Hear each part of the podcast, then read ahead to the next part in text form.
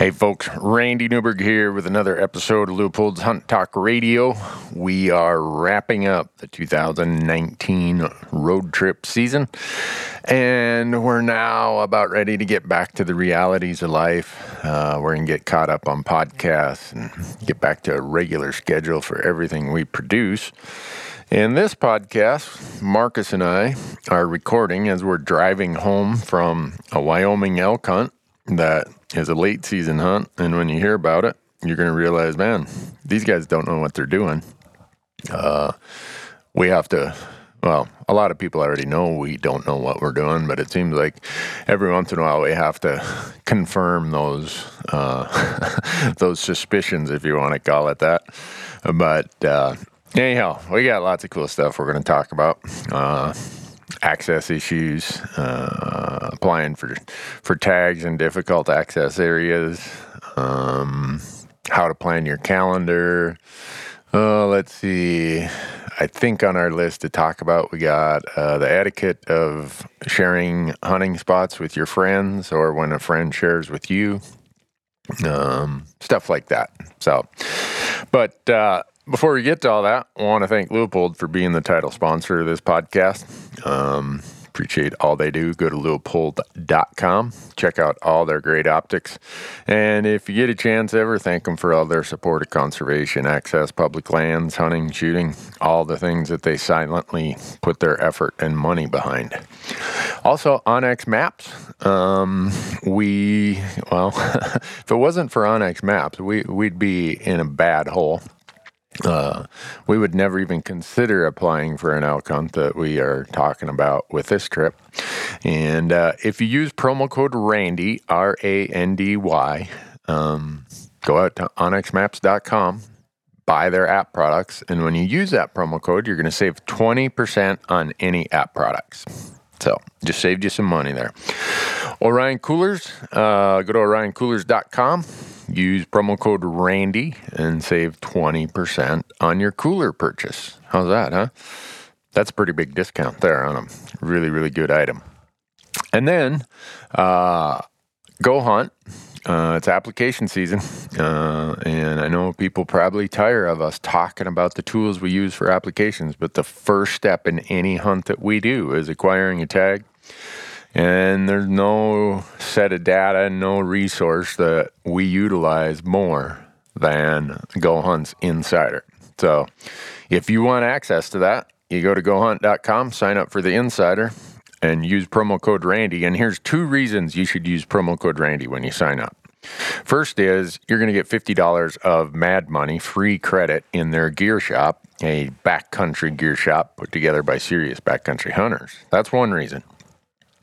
The second reason you'd use promo code Randy is this year, anyone who used promo code Randy from July 1st, 19 to June 30th of 2020, us and Gohan Hunt, uh, we're going to go out there and we're going to buy one of these transferable Wyoming commissioner's tags. And that commissioner's tag is going to be given away to somebody who, over the course of that 12 month period I just mentioned, has used promo code Randy when they signed up for the Insider. So, two reasons. One, save yourself some money or at least get some mad money. And two, you might be the lucky person who wins that commissioner's tag. And it's not like there's any strings attached. Here's the tag, go have a great hunt. And, uh, we're not saying we got to film it or anything like that. We just want someone to to have a really really cool hunt. And how those work in Wyoming is when you get a commissioner's tag, you get to apply or get to use it for either elk, deer, or antelope for whatever season code is open that you say, I want to hunt. And it's as if you drew that tag. So there you have it, folks.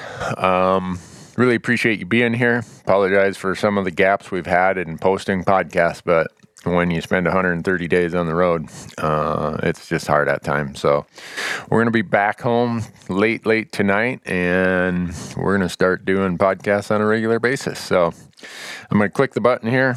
Marcus is going to jump in, and we're going to be talking about all things hunting. Thanks for being here. Well, folks, like I said, uh, this is another one of those road trip podcasts. So if you hear a little road noise, It's because we are racing the Titan down Interstate 25, soon to be Interstate 90, once we join up there north of Buffalo, Wyoming. And Marcus and I just got done with at least the last hunt of 2019. Yeah. The That hardest, big game hunt for sure. Yeah. The hardest day of hunting of all of 2019, I think. But maybe I'm just, I might just be getting soft, Marcus. When did you leave your first day of the season? August Uh, 1st or something August like first, we uh, I was filming for a film that we're doing. Right. We were, that so we were filming fishing, and, and then uh, and then we had the deer deer hunt in Nevada, Yeah. and that was right after that. So I left August 10th, and today when we were up on that frozen, windswept, chilling, I, I, I can't list all the descriptive words of how miserable it was, but on our way back down the mountain, I was doing the math for my own calendar. I left August 10th, and today being December 18th, I believe it is. 17th or 18th, anyhow, whatever day it is, I did the math, and this was day 129 since my season started. And since you started 10 days before I did, you're getting close to 140 days.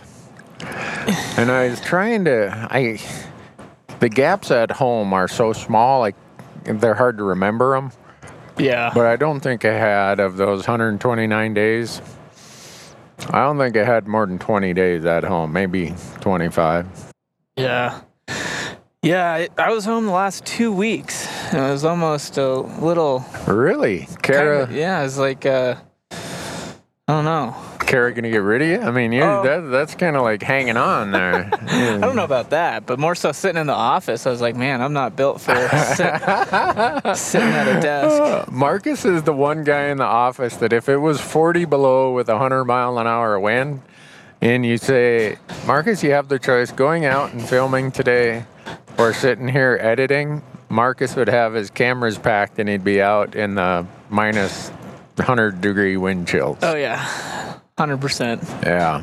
No, it's not bad. It's it's all right sitting at the desk every now and then, but Yeah, uh, it's- well, I was I w- definitely itching to get back out. But after two weeks sitting in the office, Yeah, and so uh, we got to get Marcus back out. I was in Arizona the week, the first week of December, and then I had to do trade show stuff last week. Uh, I did have a few days home.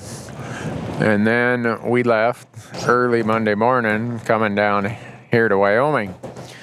And this is a tag that we've talked about in the past, and I'm going to tell the audience what unit it is so that nobody applies there. and when you hear how this day and a half of fiasco unfolded, you'll know why I'm trying to discourage you because I will never apply there again. It's Unit 125 down by Elk Mountain and that area. Uh, we had heard that it's really, really difficult access there. And that kind of puts a smile on my face because I envision myself as the Charlie Daniels of the onX map. Um, I, not that I'm, you know, the greatest in the world at it, but I'm pretty darn handy with it, as Marcus is. And we noticed that based on the 2018 draw results, you could get that tag as a second choice in the special draw. So I knew that it was unlikely I would draw in the random draw, even though Parente, Michael Parente in our office drew. I, I think we're going to cut him off from applying. yeah, he did pretty good though. Well, I know, but we want to go. the three of us all applied for the same unit, and who gets the tag? Michael. Yeah, But anyhow, I, I knew I wouldn't draw on the random draw, most likely. So I thought, well, I'll do this second choice one. And the goal was we were going to come down and we were going to hunt strictly BLM land that you could, that a road touched, the, a public road. So If you ever look at the land ownership pattern of Unit 125, it's this huge checkerboard, as is most of the corridor along I 80 all the way from Cheyenne to the Utah border. And the history of that is the railroad companies got that land for building the railroads back in the whatever it would be, 1850s or 60s or 70s, something like that. And they got every other section, and that's what created the checkerboard stuff. It's not like the BLM said, well, let's go out there and create this checkerboard headache. So Marcus and I go down there. I didn't, I had completely the wrong ideas in my head. Yeah. All right. I I was sure that we would find more than four sections. By section, I mean one square mile. Uh, there's range townships, and a township is six miles by six miles, and each of those 36 little squares inside a township is a section. So when we refer to a section, we're talking about a square mile. Yep. So we went down Monday afternoon, got there Monday afternoon after leaving early in the morning, and we found four sections that we could get to. Yeah, that that have potential for elk anyway. yeah. Yeah. There's some other stuff that's uh you never know. There could be an elk that wanders across it, but it's uh Yeah, basically snow and sagebrush with no tracks whatsoever going through any of it. yeah. One of the other things we found, and I don't know how this works out, but anyhow, Carbon County, Wyoming, where this is located, has you can go out to their website, and they have a an atlas of all public roads within the county. So I did that. I downloaded it. And it has a little legend down in the lower right. This is a county road, state highway, interstate, Forest Service Road, BLM Road. And one of the roads that probably would have got us to at least as much land as we were able to find Yeah. showed up on that map as a public road and it said BLM Road. So we drove up there Monday evening with the idea that, all right, this is high country. This is the way it zigzags. It's going to get us to three or more f- sections of what on the onX look like really good elk habitat. Yeah. Unfortunately, For being a public road, that it sure had a lot of private land signs and a lock gate. lock and, gate, uh, all that. So we were trying to figure out if is the Carbon County website wrong, and we had a bum map that we downloaded there, or is this not a BLM road? Or is this a BLM road, but they don't have an easement through this little corner of private where the gate was? Or possibly maybe the landowner said, you know what? I'm gonna put a lock on this gate. I, it could be any of those. I, Yeah, I don't know. But suffice to say, one of our big parts of uh, of the strategy was down the tube right away. So we uh, we couldn't get in into another direction that we wanted to go because the snow drifts were so high. So I had to go all the way around the other side, and we did get in there, but we didn't see any elk that afternoon. We found some other hunters. Yeah, we did. We saw what three, two other rigs, three other rigs up there. Yeah. They were giving it a I think go. they were doing the same thing we were, Yep. I trying so. to find little pieces of land that you could hunt. Uh, and yeah, you, you get a bunch more people on those few little segments of land, and it gets crowded in a hurry. Uh, so, lots of morals to this story is one, we had to pick it, excuse me, we had to pick a, a short window of time because of our calendar and how many other things we got going on. We'd planned to hunt Monday afternoon, Tuesday, and Wednesday morning, so two days. Yeah. And when we picked those days, we had no idea that the reputation Wyoming has for wind was going to increase.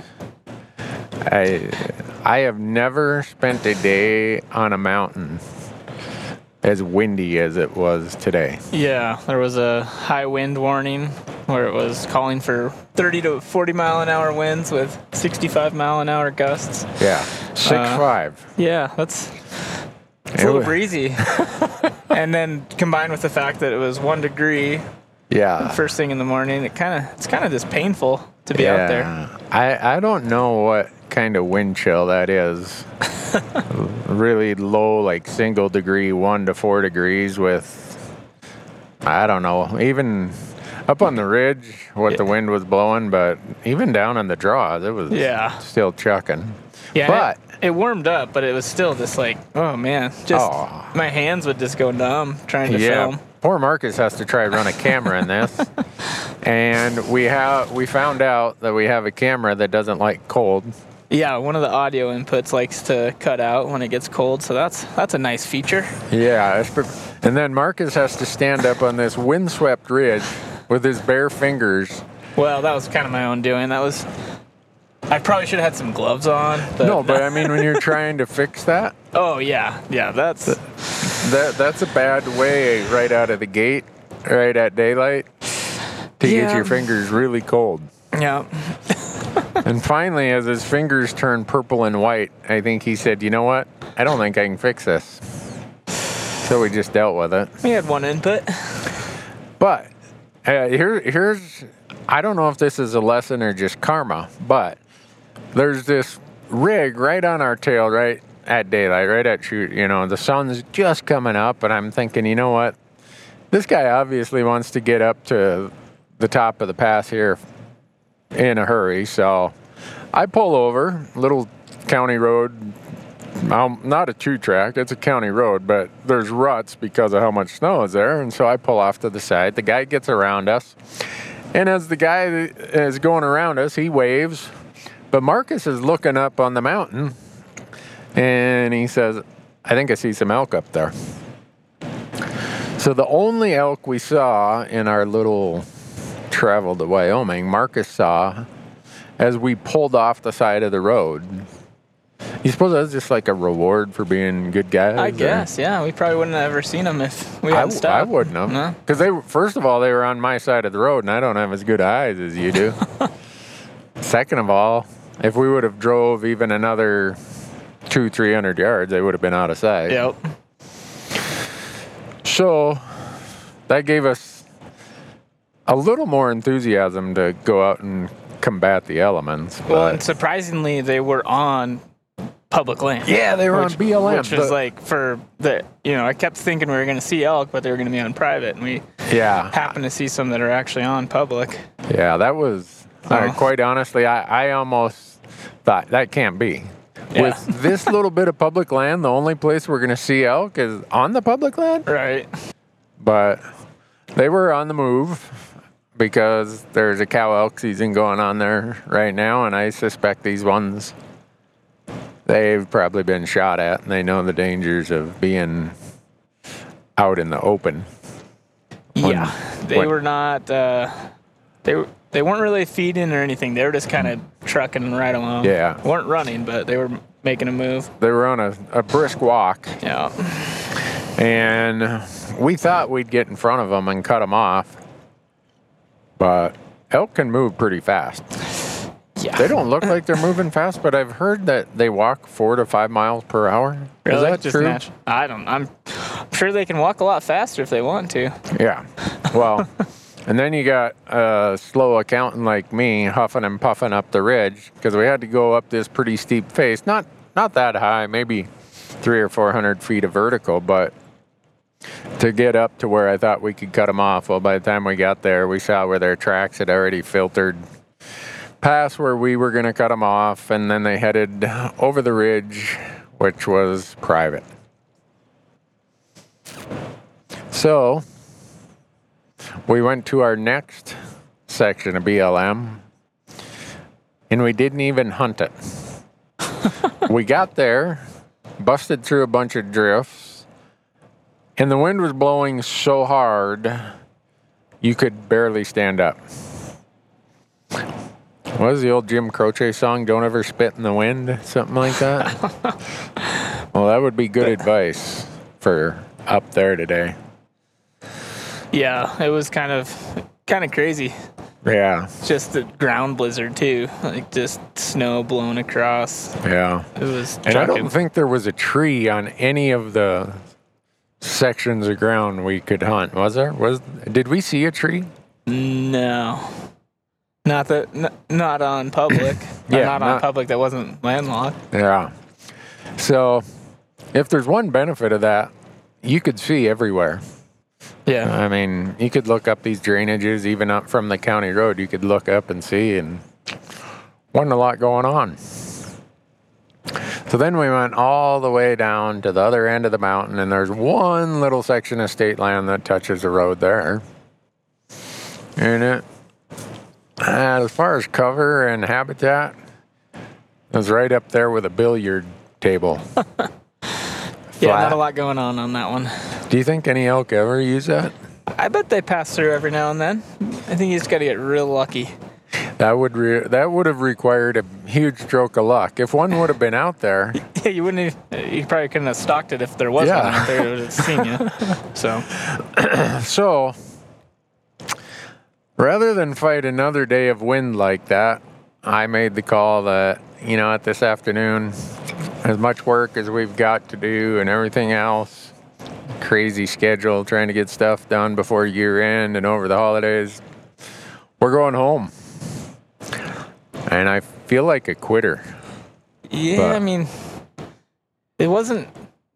It kind of wasn't that fun. No, it was no fun at all. like- And like I told you up on the mountain there, I said that in 12 years of doing this, I've never had a day where it really felt like work when we're out in the field.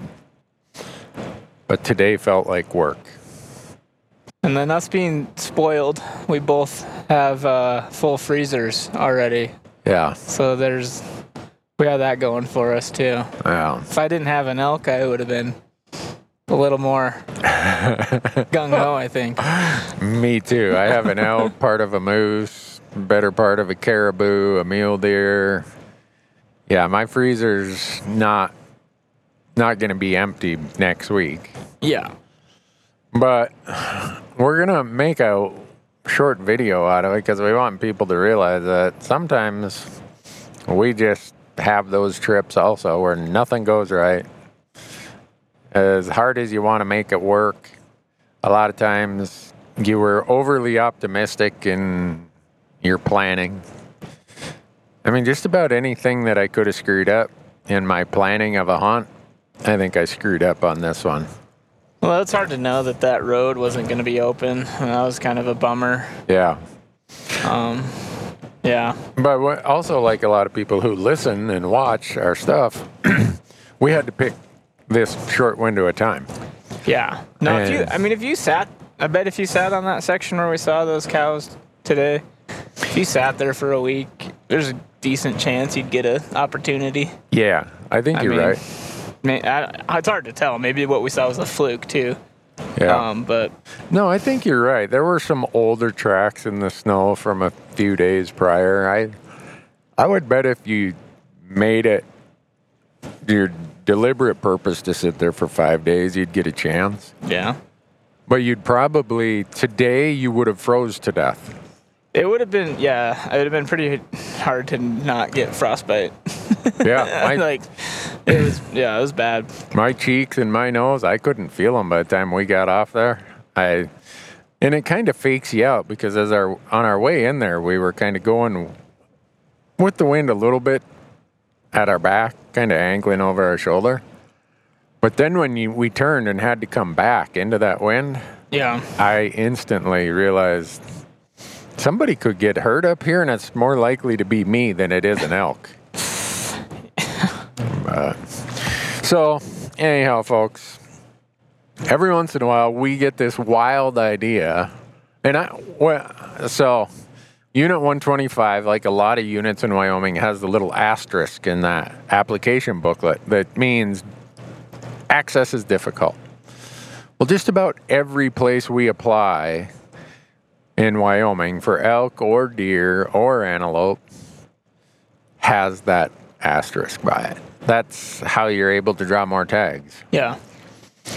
And when some of the locals explained to me that, man, this unit really has, it has the toughest access that you're going to find in an elk unit. I kind of took that as a little bit of a challenge. Like, well, let's go do it. Well, I should have done it as the first hunt of the season, not after I'm dragging and I mean, I'm Yeah. I'm wore out by this time of the year. I I don't want to make it sound like I'm complaining. I'm just saying that physically you're wore down. Yeah, for sure. Although I don't know if we're gonna get any sympathy from uh, people listening. No, I don't I don't- expect any sympathy. None. I, I have the best job, as my wife says, the best job I ever bought, which tells you how little money this job pays. Uh, but I, yeah, I don't want to ever come across as complaining because on the on the way down the hill after we quit recording anything, somehow Marcus and I got on this conversation about, well, it could be worse. I think Marcus told me, hey, it could be worse. And I said, yeah, I guess it could be one of those days when you show up on a Monday and your boss says you get to clean the crapper all week. Yeah. But you're not cleaning the crapper. Right.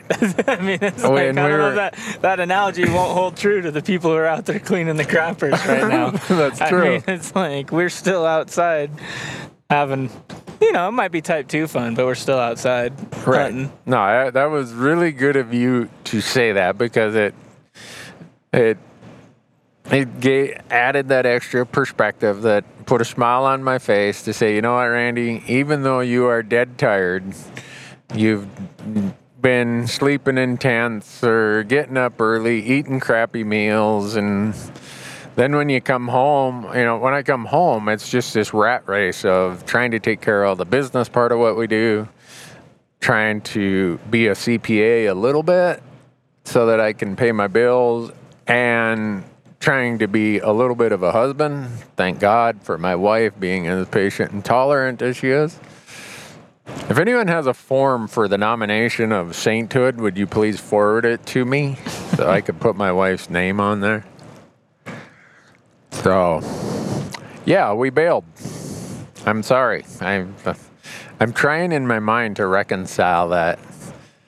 Was it just futility and a good decision to get back to the office because of all the work we have to do and all the year-end things at the CPA firm that I've been deferring and deferring, but I can't defer any longer? Or am I candy ass and I just quit? Uh, Uh, I mean, I, yeah, I don't know. You guys got to weigh out the potential positives and negatives, and there wasn't a whole lot of positive prospects down there. No. if we would have had even a, a little bit more land to work with, Yeah, uh, because I mean, it would have just turned into you go post up on the one section and you just wait, and like maybe, I mean, it's not like you can. It's you don't have the opportunity to hike further and push into you know Right. some other place or like. It's just a complete waiting game at that point and hoping that they come through that section and yeah, waiting when it's blowing 40 miles an hour isn't that fun. that's not a fun waiting game. No. That, uh, people say ice fishing is cold. I've never been as cold ice fishing as I felt this morning. Yeah. But if, even if those three sections had been connected, I would have felt like we had a little bit more to work with. Right. Yeah. But they were all disconnected. They they didn't adjoin. So you walk in there, and if you walk into the middle of it, okay, and go a half mile east or I can go a half mile west. And yeah, when you're then- talking about elk, they move a lot. Yeah, and then even even some of those sections, you almost feel like you can't really hunt them because if a corner of it goes down a drainage and then the bottom of the drainage or you know off the side of the corner are private, it's like man, you don't dare shoot anything in there because if it runs 100 yards, it's going to be on private. Yeah. And so, yeah, So it's uh, a lot of lessons for me. I don't know if the audience will get any any learning or takeaway Yeah. points from it, but for me, I was I was making a lot of mental notes about Yeah, what think- not to do. Yeah, I mean, I think, like you were saying, obviously the draw odds are better in units that have difficult access, and that's a, a strategy you use a lot. But maybe you can go too far, and uh, where if you only have so many, op- you know, options, it's Yeah, your I- chances of success are pretty low. But Yeah, I w- although the place is sweet, like I Mm-hmm. mean, if you got if you got some connections, or if you want to pay for a an outfitter, there's some that's some cool country for sure. oh yeah, Uh, really but it's cool. just tough trying to hunt it from the roads with the pieces of public that touch the road. Yeah, I think if I was a local there and I could just go make that little loop Yeah. every morning or every evening in hunting season, because the season is three months long for bulls and then another month for cows. Yeah. You'd fill your tag if you. I mean, if I was a local there, I'd be, I'd be comfortable with that. You just have to wait your turn and know that if you keep at it, sooner or later some elk are going to be on one of those. Yeah, I'm sure. Yeah. Yeah. but yeah, definitely uh, got a little bit full of myself there, thinking that we could figure that one out. so made a donation to Wyoming Game and Fish, and I was so confident that we were going to come down here and root out some elk that I even had Marcus apply for a leftover cow tag when they came out last summer. So that was another donation to Wyoming Game and Fish, a great organization. I'm not. I have zero uh, regrets or, or any worries about my money being donated to Wyoming Game and Fish. They do a great job. Yeah. But I sure would like to have these days back that I kind of burned during a period of time when those of you who, who aren't CPAs may wonder why December is such a crazy month for CPAs. Well, April 15th, you can get an extension. March 15th, you can get an extension. All these deadlines for corporates, trust, individual return. Well, year end planning, you can't get an extension. It's like it has to be done by December 31st. So most CPAs come to dread the period between Christmas and New Year's. Hmm. It's the worst time of the year, at least if you're in the tax side. So, yeah, I got that going on. I I could have got a lot of do- stuff done in those two days, but I learned a lot. Maybe I learned enough on making so many mistakes on this hunt that it'll save us two days on some future hunt. Yeah. I hope. So then we also got to talk about Wyoming's, whether you want to call it trespass laws, landowner laws, whatever. Mm-hmm. So the first day we get there, we get snowed, we get all these snowdrifts. We can't get up to where we want to go. And I showed Marcus my onX. I said, well, there's all these sections here that touch the interstate, but my understanding is, and hopefully someone will correct me if I'm wrong, you can't just park on the interstate and go.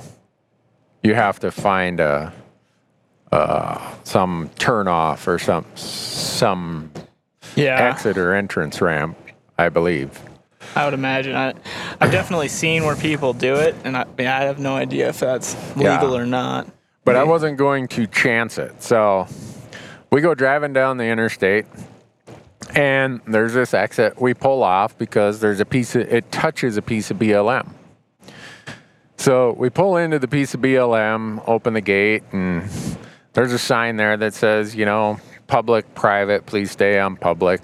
There, BLM has a lot of those yellow signs that say mm-hmm. that. And we're looking at our onX, and when you look at it, you see a road that goes to the northwest and one that goes to the northeast. And the one that goes northwest runs through a section of private. And while we're sitting there, we look and we saw something that we thought was a sign. So I'm like, no, I think that's where it crosses that private. Let's not even go that direction. Let's go way to the back end here to the far northeast end. And it had just snowed, and there's tire tracks going that way. I'm like, okay, this is the road. And so we go there. Uh, and now the road starts going hard east. I thought we were going to go northeast, and we go hard east, and then it turns and goes straight north. I'm like, oh, okay. Well, as it turns and starts going straight north, Marcus looks over at his phone and says, hey, the road just crossed into private. And at that time, we're working our way up this little snowed in, rutted up two track. So we get to the rise about, I don't know, 100, 150 yards up there. Stop, look at our maps, like, oh crap, how, where's the two track we're looking for?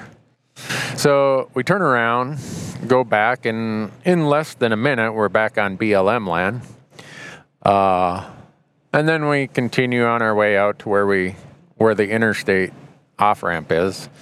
And there waiting for us is a landowner who I think he's the landowner outfitter. I think so. And uh, needless to say, he'd seen where I'd come down off that little ridge there for a couple hundred yards when I'd realized that this was not the two track we're looking for. And I suppose he thought, oh, this guy's trespassing. He's, you know, I'm sure he has to deal with more headaches in hunting season I'm sure, yeah. than I, you can imagine. I get it. You, you know. And uh, so I caused a spike in his blood pressure. Uh, I apologized to him. I said, you know, as quick as we got there and realized we were, because we were just inside where the boundary, his property was to the east. We were just on the east side of the boundary, like very, very minutely, but uh, we were. And as quick as we found out, turned around, came back. Uh, obviously, with what I do and being the public land advocate, last thing I want to do is upset a private landowner. And, you know, I think if you're going to advocate for public lands, you better also be a big supporter of private lands. And the guy, he was understandably upset. And I said, you know, if you want to call the sheriff, if you want to do whatever, I, I, I, you know, here's what happened, and I, I told told him what happened, and uh, he's like, just, you know, be on your way. Uh, and last night I looked him up, his, his outfitting business. I sent him an email apologizing again, and tried to explain to him, you know, we, whether you're on his property by a foot or by a couple hundred yards, it probably doesn't really Yeah. matter. He probably has to deal with it enough that he's thinking, here we go again. So, Well, yeah, and I think it's just a lesson to look real close at the map because yeah. there was a road that was on the map, but that road didn't exist anymore. Like it probably hadn't existed for a long time. Right. But It- it's just like on the map, you just see it going right up there, but Yeah, because just the- the- not, doesn't so- exist. You On, know? onX gets these maps from the BLM. right. And on that BLM map, it shows a two track. And actually, even as we're driving away and I'm apologizing to the guy, uh, I said, Where is this two track we were looking for that goes up to the northeast corner? And he says, Oh, it's been gone for a long time. Yeah, and it's Yes. fairly common. I mean, if you uh, there's a, it's like a there's quite a few maps that show roads that just don't exist anymore, or Yeah. there'll be a brand new spanking road Right. that's not on the map because Yeah. especially with oil and gas stuff, like in Wyoming, there's all this oil and gas stuff, so it's like yeah. that's that's one of the on ground things that you. You can't always get from a map. Yeah. there's just so many new new roads going in or old roads that don't exist anymore. So Yeah. So Yeah. a couple things, a lot of things that come with that. Very often we get the question of, if I see a road on my map, does that mean it's public? No. The answer is no and no and no. And that's why I even went so far as to download that map from the county road department, I think is where I got it. Uh, but I knew that if that road went on to private, I knew that you couldn't go there. But uh, so here's a lesson: when you ha- when you're in a checkerboard place, drill down into your map way down in there. Don't Yeah. have it as a you know like where it shows three sections on your screen. That way you absolutely know when you're maybe uh, getting on a boundary or close to a boundary. Uh, so that's a lesson.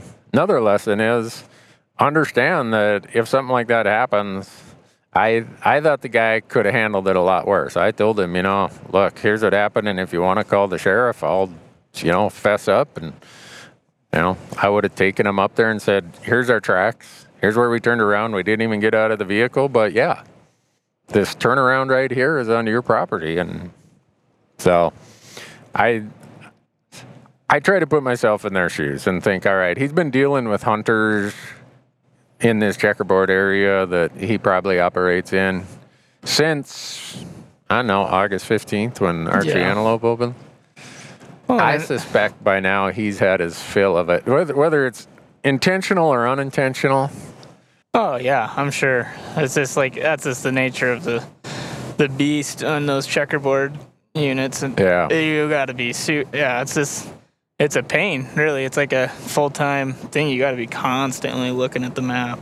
Yeah, It's it's hard. that's that's another frustration, another reason that people don't apply for those tags. I think is they just Yeah. get so sick of dealing with trying to, you know, make sure you're exactly where you're supposed to be.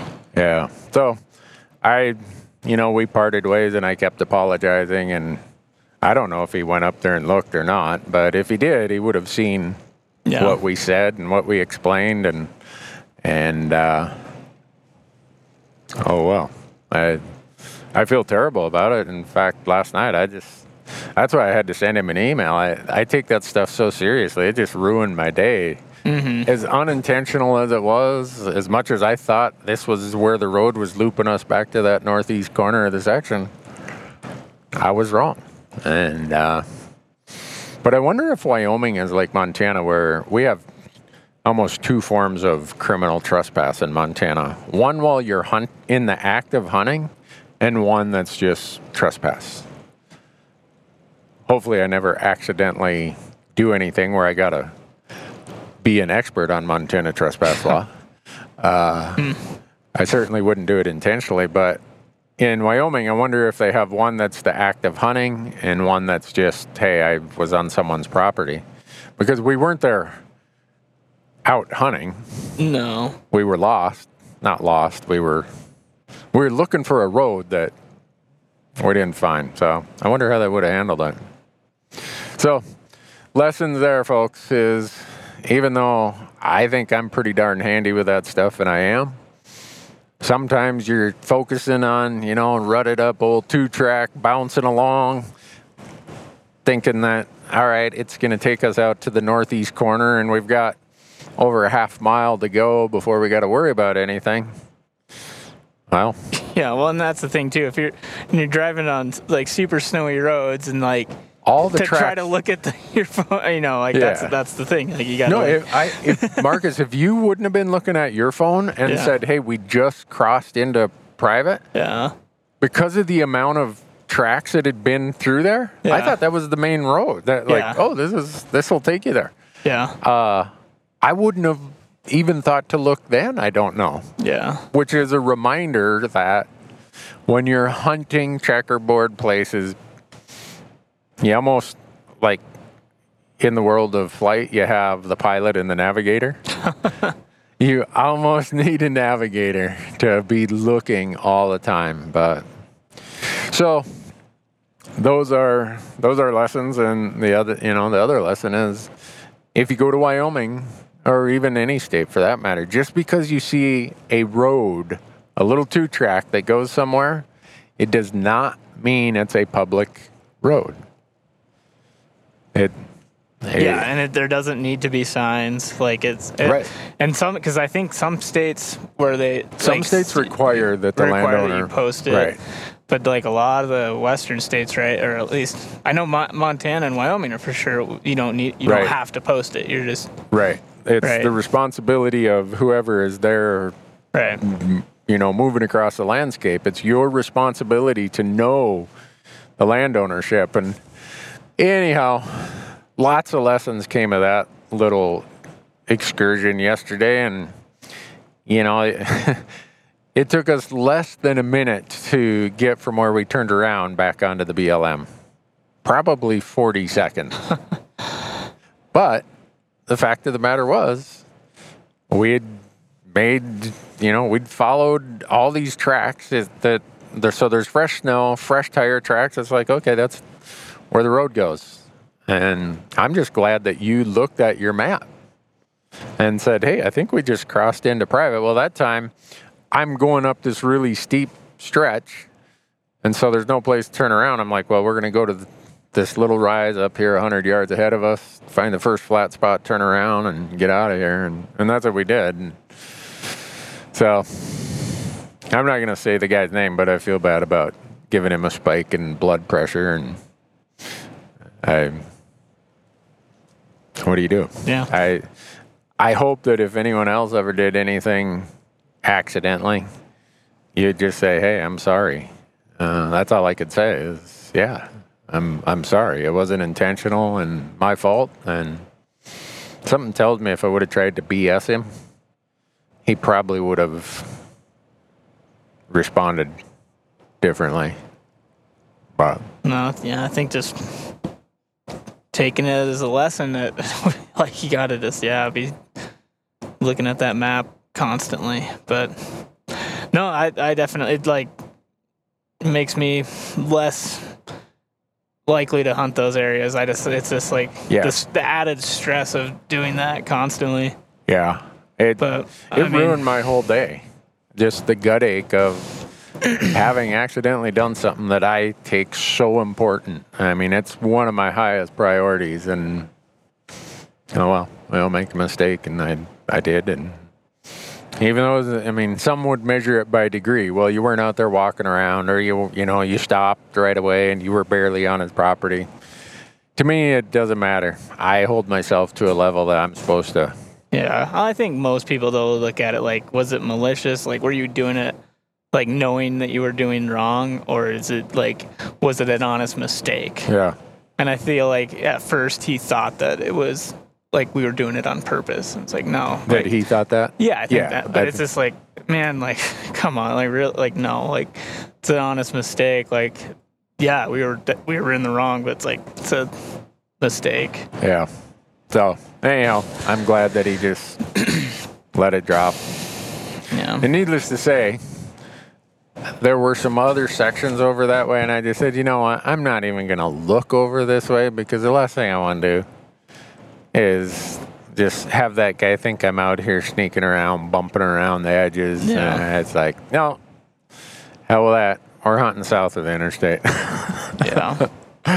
uh, so, we got all kinds of lessons out of this. Yeah. One of the lessons is know that if you only have about two days and you pick two days, you could run into the worst weather you've ever hunted in. so if you can, give yourself at least five because the likelihood is a couple of those days will be good. Yeah, and I feel like we, like you know that, right? I mean, generally you plan for having five days at least on a hunt. Yeah. But it's just like ah, we could do it in two, right? Yeah. I wonder what, what the windage hold would be in a 65 mile an hour direct, if it was a direct crosswind. I don't know. I just want to be about 100 yards away. I don't know if I would even shot at 100 yards. yeah, if it was a crosswind, it'd be hard to hold your gun steady. Yeah, it'd just be blowing your your. You couldn't. I don't think you could get in a position where the wind wouldn't be moving your reticle and your your rifle. So Yeah. Although that being said, I think I don't know if we would have ever actually found an elk on top of those ridges because they wouldn't have wanted to be there No. either. I don't think so. when you got down in the bottom, it wasn't as bad. I think that's probably where the elk were, were Yeah. today, is down in the draws or bedded in the Yeah, which are off, just off wind sides of the hills. yeah, and all of that is private. Yeah, basically, yeah. yeah, there wasn't a whole lot of uh, options. And then the forecast for tomorrow is the wind's supposed to die down. The wind's only supposed to be twenty to thirty. Oh yeah, So I'm I'm such a wuss. I didn't even want to fight that for another day. But so that's kind of why we never tell people. Well, let me restate that. That's why we told people where this hunt, or at least this hike in the wind, took place. Because normally we never do that. And we get all kinds of pressure to do that. I get people the number of emails, messages, posts on social media. What unit? What unit? Where you at? What what mountain?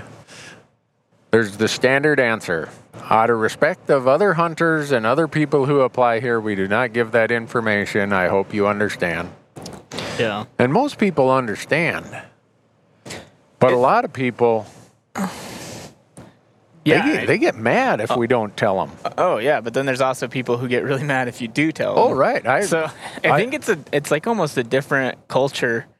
I noticed. I mean, I don't know. It's interesting having gone to all these uh, Western states with you now and like witnessing that. I mean, it seems like in some of the states like Utah or Arizona, I, I don't know if it's like where people have where they don't go as hunting as much because the units are so hard to draw. It seems Yeah. like people are more willing to share what unit or what you know certain Mm-hmm. spots or whatever.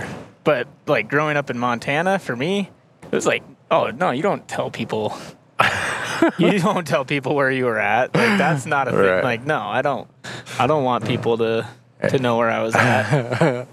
Well, I want to make sure we cover that.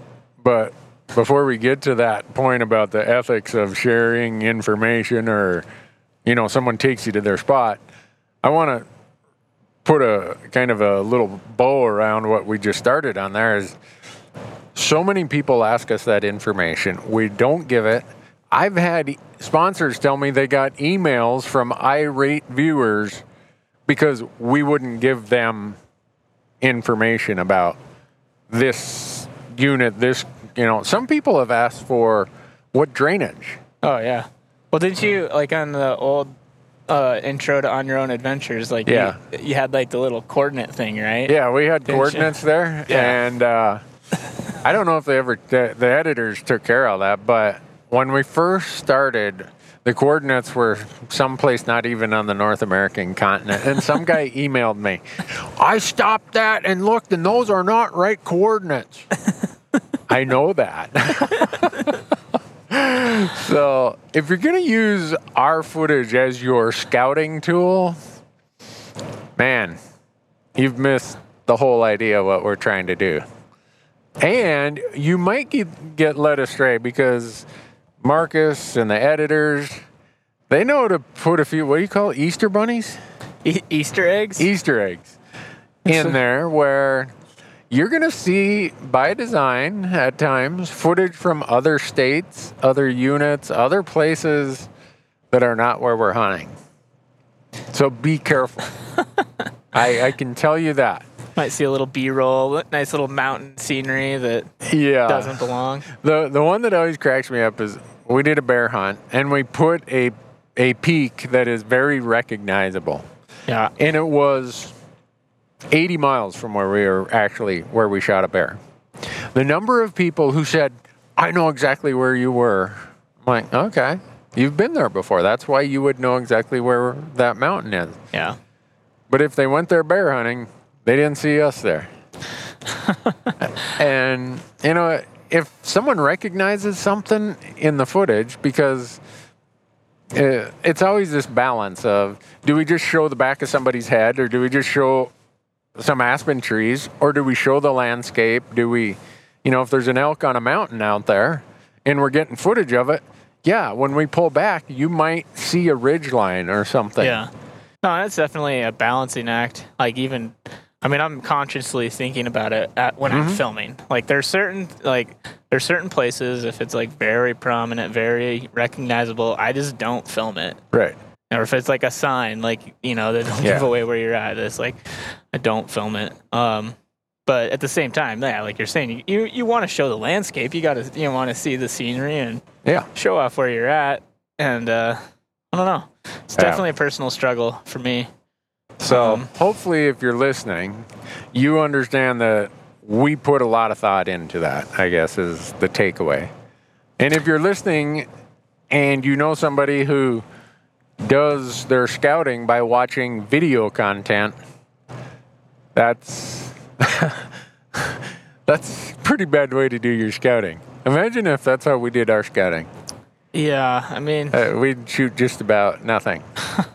but, so, that being what it is, one of the things we wanted to touch on was the etiquette of sharing a spot with somebody, or someone shared a spot with you. Or maybe it's just a piece of information. I don't know. It's it's highly guarded stuff.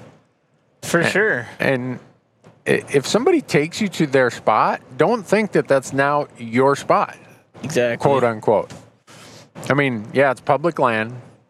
It's whatever, and anyone can do what they want to do. But if you want to quickly plow through a list of hunting friends, start taking other people to places they took you, or start going there without maybe running up by them. Yeah. say, hey, I know you filled your tag. Do you mind if I go in there? I'll go by myself. Right. No, it's a touchy, it's a touchy one for sure, and I, I struggle with it all the time, like telling people where I was or who to share stuff with. Because I mean, it's I've had plenty of spots shared with me as well that you know, and that's like a struggle. Or I've even had like the situation where for whatever reason. I figure out where somebody's spot is without them telling, like, you know, maybe something, and then it's like, and then it's just like, in my mind it's like all right well i now know that that area is off limits like it's like i'm not i'm not going to touch it because Yeah. i figured out where they're at and it's just like i don't i don't want to mess with it like that's their spot like i don't know but it's it, at the same time you, people can look at it and like it's public land you Yeah. can do what you want like you can go wherever you want but it's just Yeah. really you're managing uh, the a personal relationship at that point with like or friendship between whoever Yeah, and I Uh, always look at it if the shoes, you know, if the tables were turned, how would you feel if someone took you a bit under their wing and helped you out and did whatever, and then they showed up with four buddies in a spot that you'd kind of learned over the years, and you said, you know, when the weather comes, here's kind of how the elk behave. You can kind of know they're going to be in this general area. That's sometimes decades of information someone's been kind enough to share with you. right I and for me, because of what we do, I tell people I I don't want don't- tell me I you know I don't go hunting with my friends who have you know I would never ask a friend, hey, can we go hunting together? And I want to film your spot. right I I just no, I turn down lots of those situations because I don't want to do it. Now, accidentally, you know, I might know of a spot and it's it's the same general area someone else hunts. I mean, I this Yeah. year we went into a place on an elk hunt and ran into some guys and they start talking about, yeah, we've been hunting here for 10 years. I'm like, oh, cool. How's it, you know, how's it worked? And, you know, have you got any? And da da da. And, and yeah, we've shot a few. And, and I told them, yeah, I've been hunting here since, you know, 1992 or something. And I, I throw that out there just because a lot of times it can be accidental that someone ends up in the same place you are. It's not like yeah people are creeping around saying, "Oh, I'm going to follow his truck," or "I'm going to find out where he's at," or maybe people do that. I don't have the time or interest to do it, but do you think people Yeah. really do that? Oh, I'm sure it happens. Yeah, but I mean that's the thing too. Is this like, I don't know. It in my mind, it almost comes down to like, yeah, how they end, like, how they ended up there. Like if you, like you're saying, like, oh, you saw a picture and you recognized it, and so then you, you end up in someone's spot because of that, or like, I don't know. It's just like you kind of, in my mind, you're skipping some steps that you're like, you know, using someone else's work Yeah, to your advantage without. yeah. I don't know. It's Yeah, I, I've seen more friendships in the hunting space ruined because of lack of consideration, lack of etiquette, whatever you want to call it, lack of respect. Yep. for somebody who was kind enough to give you some information and then you acted like it was yours. Mm-hmm. I But yeah, I mean, at the same time, though, I've definitely been guilty of. It's like I have these, I have spots where, whether it's like we grew up hunting there as a family, or found on my own, or with friends, and that I, you know, I kind of guard them almost. Like Yeah. I try to be careful with pictures, or I try to be careful with telling people where I'm going for the weekend, or whatever it might be. yeah. But then like I'll I'll fall into something where maybe I find a new spot and I it's like I don't have this personal attachment to it. So I like oh I find the spot. Oh man, I run into a bunch of elk there, and then I do share that with somebody like because Yeah. I don't have this personal attachment. Like oh yeah, you should go check that out. Like what? Yeah. And so and then. But then that probably is somebody's special spot that I've now just sent a new person into, and Yeah. uh, it's just like, it's it's all relative to who you know and like what information. It's just it's like a it's a it's a tricky subject for sure. Yeah. And I I don't know how to handle it other than in my case I just say I you know I just don't go with people. or I say, you know, don't tell me. I don't I don't even want to know because I wouldn't even want the accident or the coincidence of being in a spot they hunt. I Well, I, that's happened before where someone's like, "Man, I hunt there." I'm like, "Oh, I didn't know that. I hunt there too. I've been hunting there for 20 years." Yeah. Well, and that's like the interesting part for us too. That the that uh, definitely differs from everyone else is the added fact that we go film in Right. there, and then if you'd been, you know, a lot of times if you've been there wherever we're filming, you can figure out where we're at. Like, Right. like, But if you've not been there, yeah. you are going to be investing a whole lot of time. How, did you, you say in Google there's way Google Earth you can oh yeah, try sure to do it? Fi- oh man, like, it, I'm sure people figured out on Google Earth or whatever it is. They maybe, or even like recognizing vehicles. Like, oh, I happened to drive by and I saw your Oh, truck parked at that that- trailhead, and, that or whatever. And it's uh, and, and that's why around Bozeman a lot of times I hunt out of my commuter car, yeah, not out of the truck. yeah, and I, you know, as as specific as we're gonna ever be in our stuff is, hey, we're in central Wyoming, we're in southeast Montana, we're in, you know, that's about as specific as we get out of just trying to get people to focus on how do I learn this research process, this e-scouting process, this application process. How do I learn all that so that you can go do it time and time again and you're not dependent upon watching the next piece of video someone puts out there so that uh, we're driving down the road here and we got we got a truck that's I don't know what's his deal, huh? You trying to wreck somebody? but anyhow, uh, if most people spent the same amount of time e-scouting and doing the things that you do to really put the puzzle together, they'd have way more success than yeah, We're just watching video after video.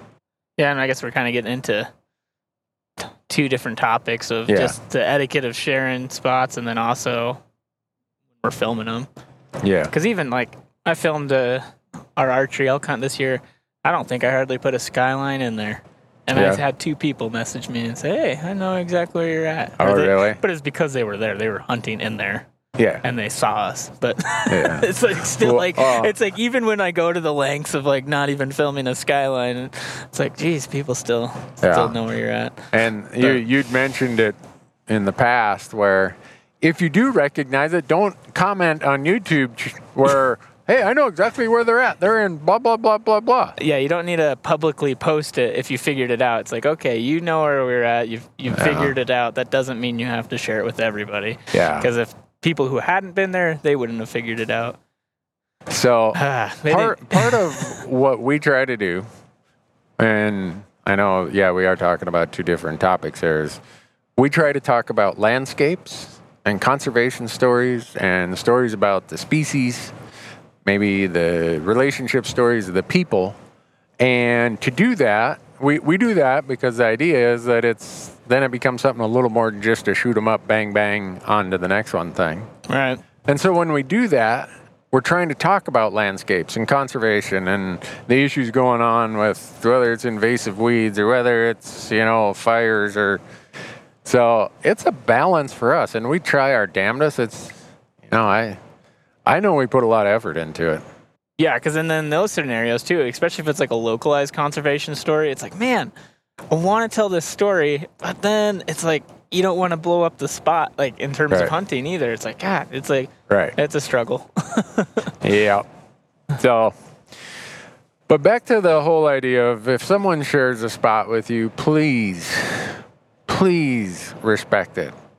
And I, I've had the flips, not the flip side, but kind of a tangent of that where in my CPA life, before we started this, I had the opportunity to hunt a lot of great private places. Farm and ranch clients would say, hey, you ought to bring your son out, da da da. And so we'd go out and we'd hunt. And there were times I'd brought people out to some of these places. You know, we went pheasant hunting or sharptail hunting, or maybe we went whitetail hunting or whatever. And then I get a phone call says, Hey, you know that guy you brought out here last year? He was just here asking for permission. Uh, uh, no, don't do that either. Yeah. So that's, Well, that's uh, I think there's some things that are somewhat unwritten rules, but I guess I think one of the takeaways for me would be if if you if you're questioning it, maybe whoever spot it is, you should have that conversation with them up front, like this, Yeah. like, hey, like just uh, like what is like, you know, yeah, what what do we uh, what's the deal here? Like, am I allowed to come back here, or I mean, the safe answer is probably no, not right. unless The, you're with the that default person. answer should be no. but again, it's public land. Like there's no law, Yeah. but it's just like this like etiquette that yeah. I don't know. It's this see at least among yeah, Montana hunters. I don't know. In my localized view of it, it's just like kind of seems like this unwritten no. I I think rule.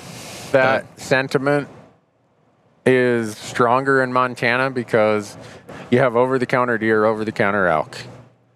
And we have really long seasons, so people spend a lot of time in the woods and they invest a lot of effort in kind of figuring things out. Right. Whereas, like you'd mentioned, Nevada or Utah or Arizona, New Mexico, you draw a tag once every seven years or something. Yep. You probably haven't developed that attachment. In fact, maybe you've went there and helped someone else who had the tag because you knew it was going to be a long time before you had it again. So I, when you say it's localized, I think it's probably states where you have over-the-counter opportunities where people can hunt every the same spot every year. Right. Maybe I'm wrong on that, but I would say because I know some guys in Colorado who are they're pretty tight-lipped about their deer and elk spots. Same in Wyoming, same in Idaho and Montana. Those four states, you can do a lot of over-the-counter elk and deer hunting, or or zero point in some of those states that have points. Uh, Yeah, and, and the thing is too, it's like I feel like I, I think some people could be listening to this and be like, "Wow, man, you're kind of stingy with that." But the thing is, is a good spot is only good for so many people. yeah, And like if you start, if you you know, if everybody figures out, oh man, this is a really good spot, it's not going to be a good spot anymore. And so there's there's only so many people that can hunt a certain drainage in a given time without just blowing everything out of there. yeah, And that's you know that's the conundrum. It's not just like this is my spot. I found it. It's my. It's all mine. It's like you just you don't want to. I don't know. Yeah, you don't want to run all the game out of there completely. yeah. So it's I I just see it and I see so many friendships that end over stuff like that. And if someone would have just given it a little more thought, been a little more considerate about it, uh, it would have been, I wouldn't have had that negative outcome. But then there's also, you know, I know some people who, if you hunt within 100 miles of where they're at, you're in their spot. yeah, yeah. you know where where what's your spot and how many areas are your spot quote unquote i'm saying that with my air quotations of my fingers uh, Well, if you ask Michael or Dan, they- they'd probably say that about me. Because oh really have you hunted here? Yes. Have you hunted here? Yep. it's because but- but you've around- been you've been hunting southwest montana for however many years yeah, no. i've been hunting montana for 28 years so i i've been to a lot of places and I hunt a lot. I spend a lot of days. So it's not going to be a big surprise if I run into somebody there or they run into me. I I just go to the places that I've hunted before. Yeah. And and if it is someone's quote unquote spot, there's not much you can do about that. yeah. Oh. yeah, sticky subject, man. We could probably talk about that forever. Yeah, the I think the the real big kicker too is like if you go there and like you learn the tactics, you know, too. Like, I don't know. It's like one thing if you run, I don't know. You're running into some, you like you happen to run into someone you didn't know it was where they hunted. You guys both were in there. Okay, you both figured it out. But if you like use the knowledge that they've gained over years and years, you know, figuring out how the elk navigate through there and how the, you know, what whatever it might be, that's just like, that's where you're using, in my opinion, Yeah. taking an unfair advantage of of that information. Yeah. I, And maybe we've beat this topic to death. We can move on now. The reason we did is we read about this stuff and you hear about this stuff, and it's like, well, it's definitely a reality in the hunting space. People work hard to find this stuff, and they are rightfully, I don't know, possessive is the right word, but they're they're rightfully concerned about the effects of their former friend bringing four of his buddies in there and setting up camp for the first week of season. right. That's so. What else we got? Oh, did you talk about your uh, your previous adventure in Wyoming yet? Oh, my Wyoming deer hunt. You know that that, that one has an interesting aspect to it, and people have seen it on YouTube now. It- It's fully aired. Uh, it was a migration hunt, very few tags, and the locals love going out there and watching the deer. Mm-hmm. So you go out there and you run into people who aren't hunting. And they're just there taking video or photographing the deer. And they all come through about a five mile wide corridor. Mm-hmm. So everyone knows where the deer are. And it's a, it was one of the, probably the most what I'd call sociable, friendly hunts I've ever been on. And people would recognize us or their rig and they'd stop and we'd visit. And I really enjoyed that part of it. Uh, but there was these guys, uh, uh, Austin and Ty, who we saw them the second day of the hunt, third day of the hunt, and then the day I shot mine. And they'd we we spent a lot of time visiting, and they spend so much time out there, and they've had the tag a time or two, and so the day I end up shooting this buck, they come up and we're visiting. They they brought us donuts. Uh, Nice. Uh, Ty's wife, gosh, I can't believe her name is slipping right now. But anyhow, they brought us donuts the last day, and uh, uh, it, it just I, I throw that out there because it shows how friendly everybody is. And so th- that afternoon, we'd seen some deer, and I kept passing and passing, and we'd made this big loop out in an area called the Rock Pile, and we hadn't seen much. So we're back up to our main glassing knob, and they come up there and and they say, "Yeah, we saw a buck out in the rock pile. We're gonna go look at him again." And so they do, and I see him drive out of sight, and they don't come out of the drainage. So I'm like, "Well, I know where they're at. I'm gonna drive out there." And this was probably an hour after they'd left. Uh, you know, go see what they're looking at. Get there, they're on their spotters, and Eh, if people watch the footage, they're gonna hear me almost apologize for the fact that these guys found that deer. Yeah. It wasn't a deer I found. And I'm having this conundrum with the camera of, look, I've been passing and passing, waiting for an old buck. This is the old buck, the kind of thing I'm looking for. But I'm not the one who found him, so I'm here to just tell you, I didn't find this buck, but I'm going to go make a stalk on it. And I don't know, I just feel that being honest with the audience is the way to do it. And also giving credit to the guys who found it. Yeah. Uh, they have a an Instagram page, uh, Kreta K R E T T A hunting, I think. Anyhow, uh, go look at it. They got amazing footage and pictures of all those bucks out there in that part of Wyoming.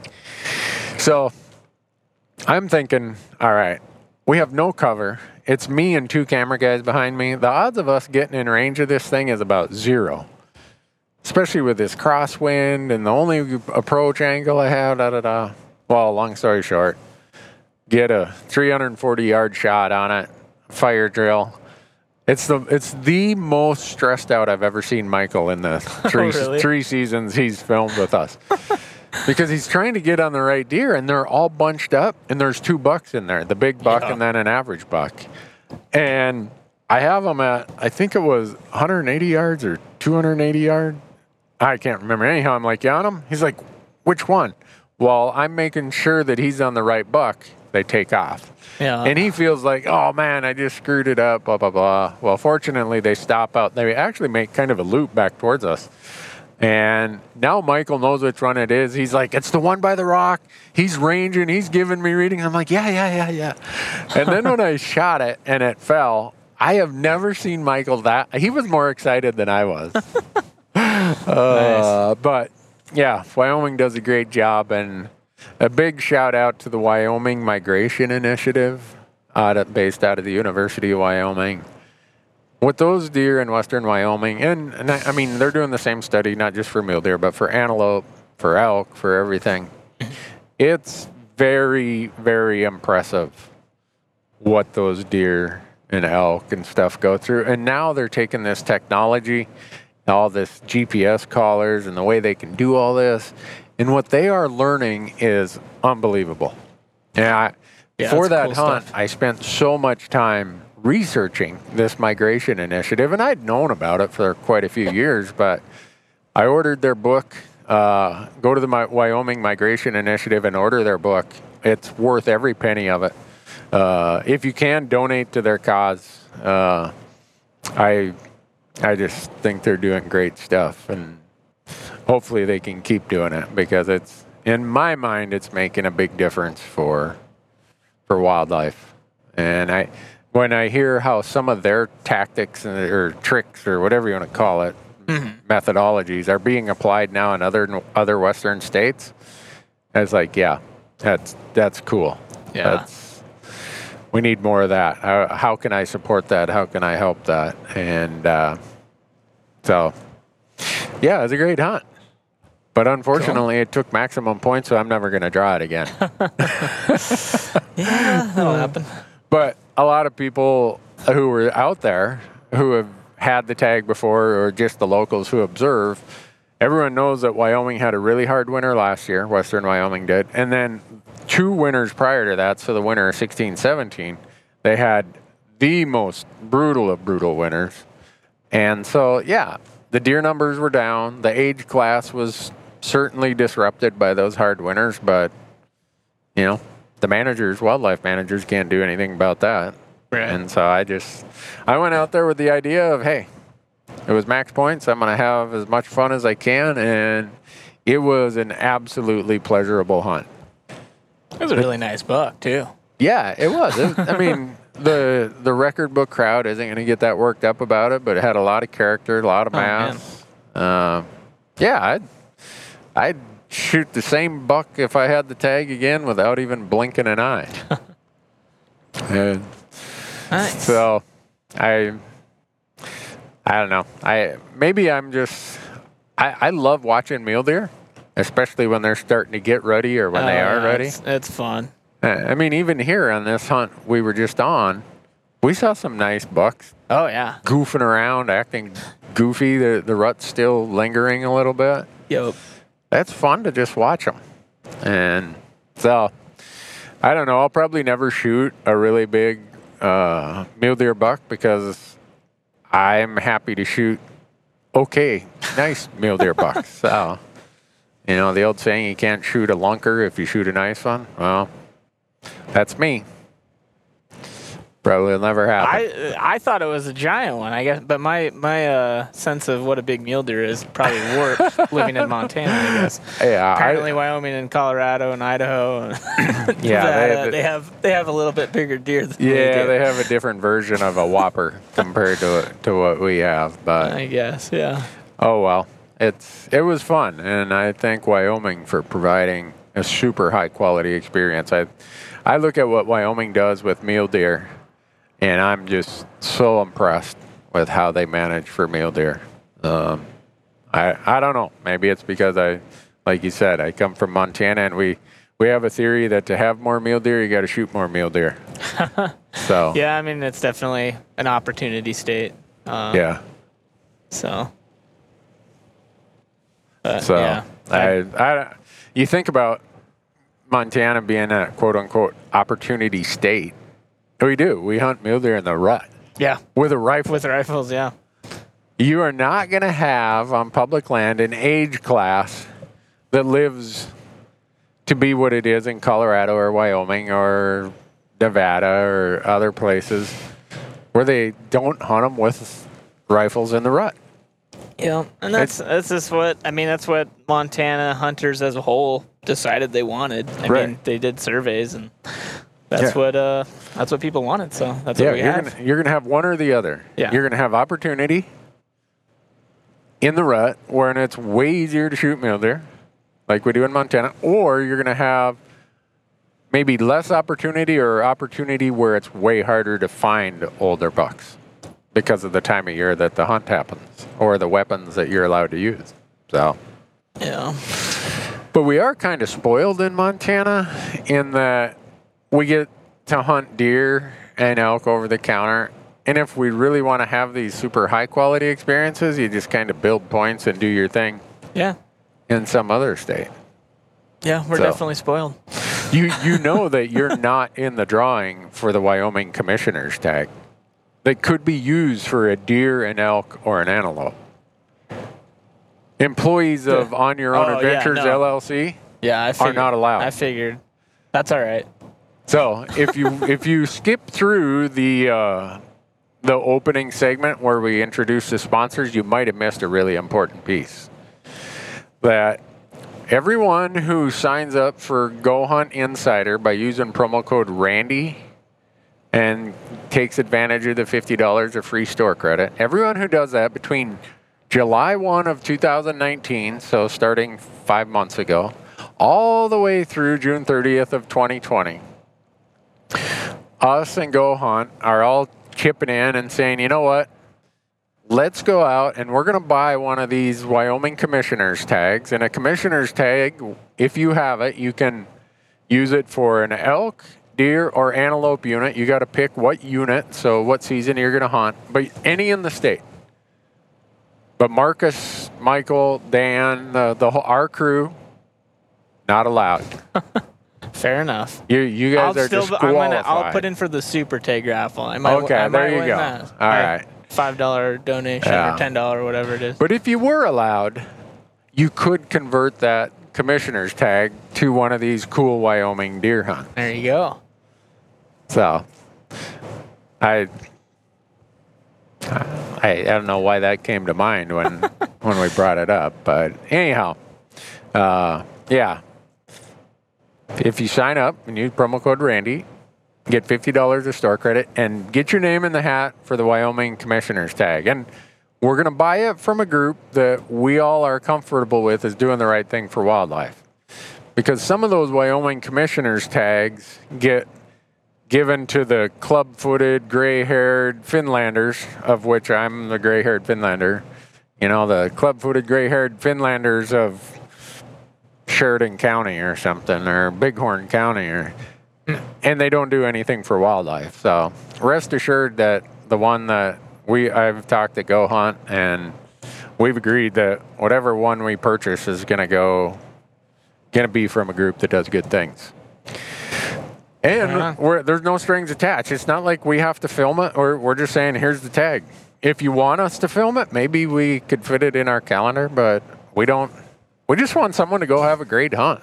Yeah. Cool. And I got to thinking about it. Here, here's the way I got to thinking about it: is I've had my share of those kind of hunts. I've been doing this multi-state, applying as a non-resident since 1995. So over the course of those 20 some years, I've had tons of great hunts, and they are a ton of fun. And I hope that whoever wins this they go and mostly focus on having fun because those hunts usually have very few tags, so it's a quality experience. You're usually going to see a good age class of animals, and uh, that's really all you can ask for. There's no guaranteed outcome no matter what tag you have. I've learned that the hard way where I thought, oh, you got this tag, you're pretty much guaranteed a 360 inch bull elk. Mm, no. so whoever wins it, hopefully they'll do that. And if you draw some great tag, I guess an added point to that is when you're doing all these applications for the upcoming year, don't put so much pressure on yourself that it, it takes all the fun away. And I say that not because I've never done that before. I say that because I have done that before. And now having the benefit of reflection, I wish I had not put so much pressure on myself. Yeah, I kind of, I don't know if it's having followed you on a couple of those hunts or just seeing how much pressure sometimes, and not that you really, I feel like you handled it pretty nonchalantly on the glory tags that I've been along with, but uh, it's almost making me want to not build a ton of points. like I don't want to have to like put all this pressure. Like not that I I mean I would try to like I would try to just relax about it, but it's hard. Like if you're like, man, it took 15 years to draw this tag, man, I better make sure I do it justice. Yeah. So I just kind of want to I'm and I'm in the mood of burning points as soon as possible. Oh, I- it's like if if at all possible like a whatever might be considered a mid-tier unit, like I'm all in. I, that's kind of how I feel about it right now. No, I, I'm glad that someone at your age Marcus can look at it that way because I couldn't when I first started. I was about the, oh, this is such a unique opportunity. I got it. That's what I want. I, I'm going to save points until I absolutely know I can get this one. And then after you have two, three, four of those kind of hunts, it's pretty easy to realize that, you know, this can be a bit overrated or a lot overrated. I'm just going to go back to what you just said burning points. I Yeah. just want to go more. Yeah, I mean, I don't know. That being said, I haven't personally really had any crazy tags. I have. I don't know if I've ever. I'm trying to think of. Yeah. I, I've never drawn a tag that requires a ton of points. The the closest thing I guess last year was Wyoming. We burnt like six points or something on a antelope hunt. okay. And so- you and your dad. Yep, yep. My dad. And I- hopefully you guys had a ton of fun. Yeah, we did for sure. But that's, I mean, I, I think it helps that I just don't know what a quality antelope looks like. it's hard, hard to doesn't get worked up when you don't really know what you're looking at. Like, Yeah. yeah, okay, whatever. Shoot, shoot a nice one. Uh, well, for me, the first time that I felt that intense pressure, I drew Nevada elk and early rifle elk in Arizona in the same year, 2005. Yeah, And I'd had some other good tags before that, but I'd never felt as much pressure as I put on myself that year. And I shot two really nice bulls. Nothing, you know, that's uh, the the record book folks need to get their tape measures out for. but I reflected on that after the hunts, and they weren't as fun as I thought they would be. And it was all my fault. I'm the one who caused them to not be that much fun. Hmm. Because I had, I felt, oh, it's taken me all these years to draw this tag. I got to this, I got to that. Anything less than this, blah, blah, blah. And that, that was, in some respects, it was the best thing that ever happened to me. Because since then, I don't care what tag I've had, and I've still had some really good ones since then. yeah. It's like, eh, I'm going to have fun. And uh, so, Yeah, the ones I'm worried about is if I draw like a bighorn sheep tag or a moose tag or something, or even a mountain Yeah. goat tag. That's I don't know yeah, if I.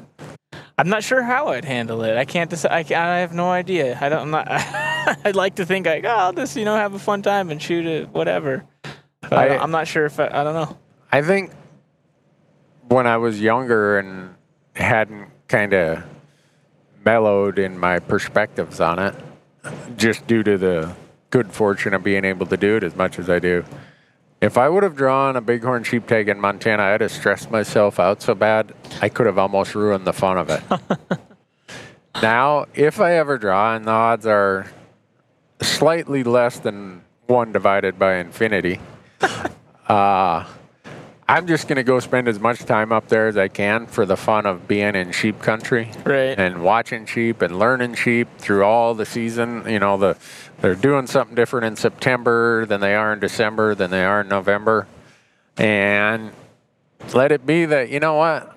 when the setup is what I want it to be and it's the ram I'm interested in, then I'd probably be fulfilled with it. I hope. Now that I said all that, if I draw, you'll say, Randy, I've never seen you this stressed out in my life. Uh, Oh wow.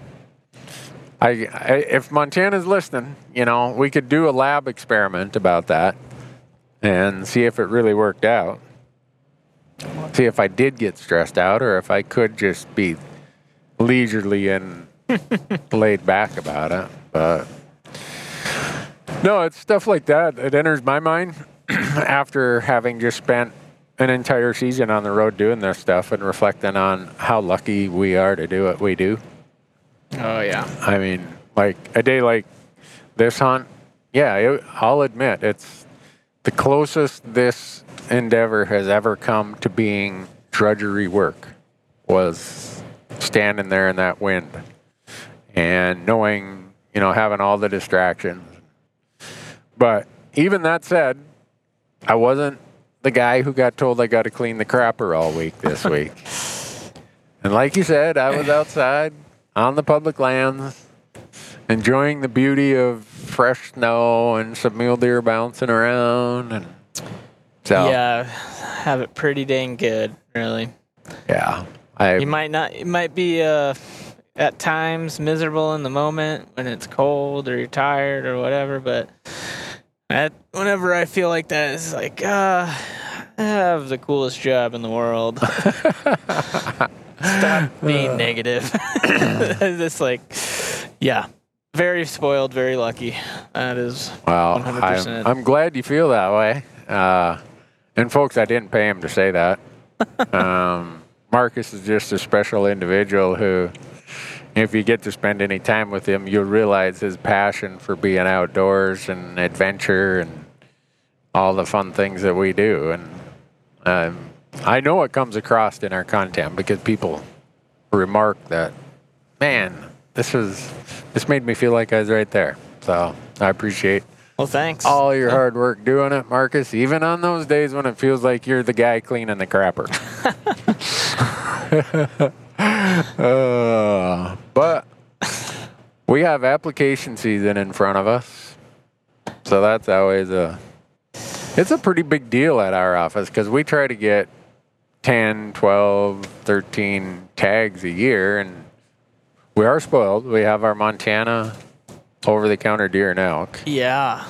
And there's so many of us there now that we end up with plenty of opportunity there. And then we do some over the counter hunts like we I always do the over the counter archery Coues deer in Arizona, so we don't have to draw that one.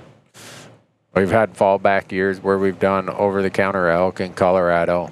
Um, Yeah, I'm I'm definitely intrigued by the over the counter stuff. Kind of that same mindset, just burning burning points, going on hunts rather than I don't know. I don't know. There's a lot of cool over the counter opportunity, oh yeah, or even not necessarily over the counter, but just stuff where you can draw it with no points or one yeah, point. Or, zero points, one point, or as your third choice or fifth choice Yeah. or whatever. Yeah. I guess I probably should feel a little less like that after today. maybe maybe trying to find those. Yeah, we just did our Alaska applications. Those were due earlier this week, but Alaska's a place that has a ton of really good over the counter hunts. Oh man.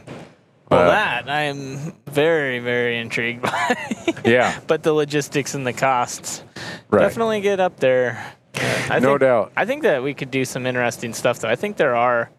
I mean, I tried to do it earlier this year with that Alaska moose hunt, but there's some lower cost potentials that Yeah, definitely interested in exploring. I think uh, you don't necessarily have to, you know, fly away in somewhere or have some crazy logistics. I think there's potential for some hunts that don't break the bank. But yeah. I don't know. I could be wrong. I, I Um, definitely did not shoot a moose this year. It was also my first try at it, so I don't know. Well, we've done Alaska Sitka blacktail twice, That one is fun. and you don't have to do it as crazy as we do. And go through all the effort to go to the places we do, and you could still have fun up there. Yeah. And they're think- cool place, cool deer.